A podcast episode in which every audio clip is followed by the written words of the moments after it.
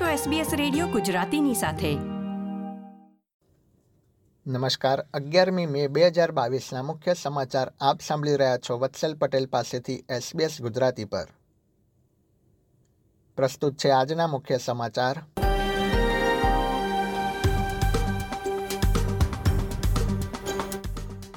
ચૂંટણી પ્રચારમાં લઘુત્તમ વેતન, ફુગાવાને મુદ્દે વડાપ્રધાન મોરિસન તથા વિરોધ પક્ષના નેતા એલ્બનીઝી આમને સામને.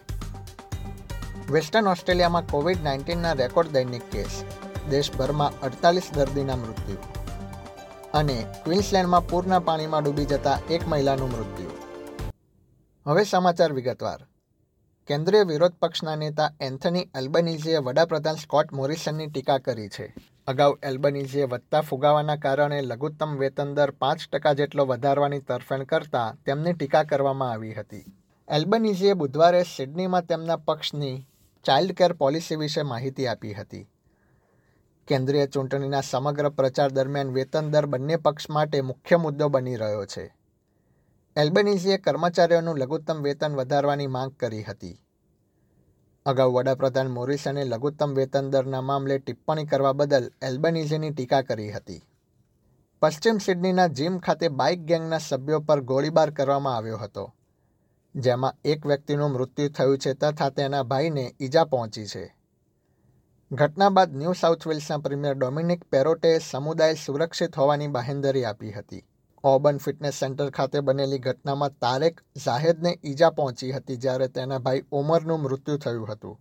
પ્રીમિયરે પોતાના નિવેદનમાં કહ્યું હતું કે નવી પોલીસ ટાસ્ક ફોર્સ હિંસા અટકાવવાનું કાર્ય કરશે.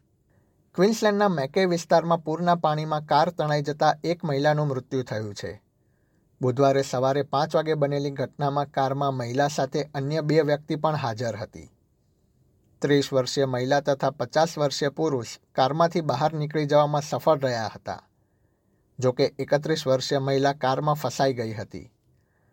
ભારે વરસાદના કારણે ઘણા વિસ્તારોમાં પાણી ભરાઈ જતા તેને બંધ કરવાની ફરજ પડી છે. ક્વીન્સલેન્ડ પોલીસ તરફથી માર્ક બર્ગેસે લોકોને વધુ સાવચેત રહેવા માટે અપીલ કરી હતી.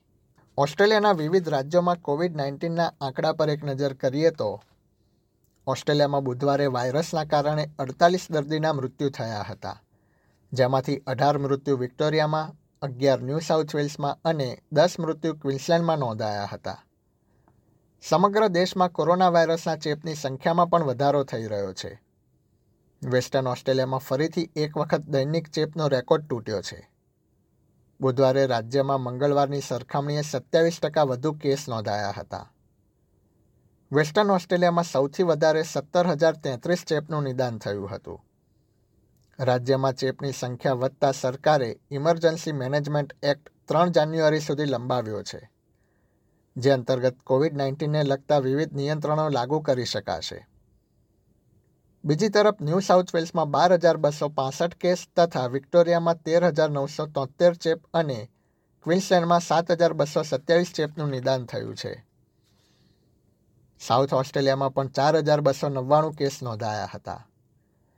આંતરરાષ્ટ્રીય સમાચારોમાં શ્રીલંકાના રક્ષા મંત્રાલયે લોકોના જીવનને ભયમાં મૂકનારા તથા મિલકતોને નુકસાન પહોંચાડનારા લોકો પર ગોળીબાર કરવાનો સુરક્ષા દળોને આદેશ આપ્યો છે. આ આદેશ બાદ વિશ્વના વિવિધ દેશો અને યુનાઇટેડ નેશન્સે શ્રીલંકન સરકારની ટીકા કરી હતી. છત્રીસ કલાકનો કરફ્યુ લાગુ થયા બાદ પ્રદર્શનકારીઓએ પ્રમુખ ગોટાબાયા રાજપક્ષાની ઓફિસ બહાર દેખાવ કરીને તેમના રાજીનામાની માંગ કરી હતી.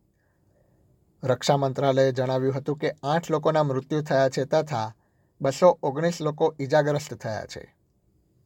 જ્યારે સોથી વધુ ઇમારતોને નુકસાન અને સાહીઠથી વધુ વાહનો સળગાવવામાં આવ્યા હતા. વડાપ્રધાન મહિન્દા રાજપક્ષાએ સોમવારે ભારે વિરોધ વચ્ચે રાજીનામું આપ્યું હતું. ઉલ્લેખનીય છે કે રાજપક્ષા ભાઈઓને શ્રીલંકાને અત્યાર સુધીના સૌથી ખરાબ આર્થિક સંકટમાં મૂકવા માટે જવાબદાર ગણવામાં આવી રહ્યા છે. યુનાઇટેડ નેશન્સના હ્યુમન રાઇટ્સના પ્રવક્તા લિસ થેરોસેલે જણાવ્યું હતું કે હિંસાના કારણે દેશના લોકો વધુ મુશ્કેલ પરિસ્થિતિમાં મુકાયા છે. એસબીએસ ગુજરાતી પર આ હતા બુધવાર અગિયારમી મે બપોરે ચાર વાગ્યા સુધીના મુખ્ય સમાચાર. આ પ્રકારની વધુ માહિતી મેળવવા માંગો છો? અમને સાંભળી શકશો Apple podcast Google podcast Spotify કે જ્યાં પણ તમે તમારા પોડકાસ્ટ મેળવતા હોવ.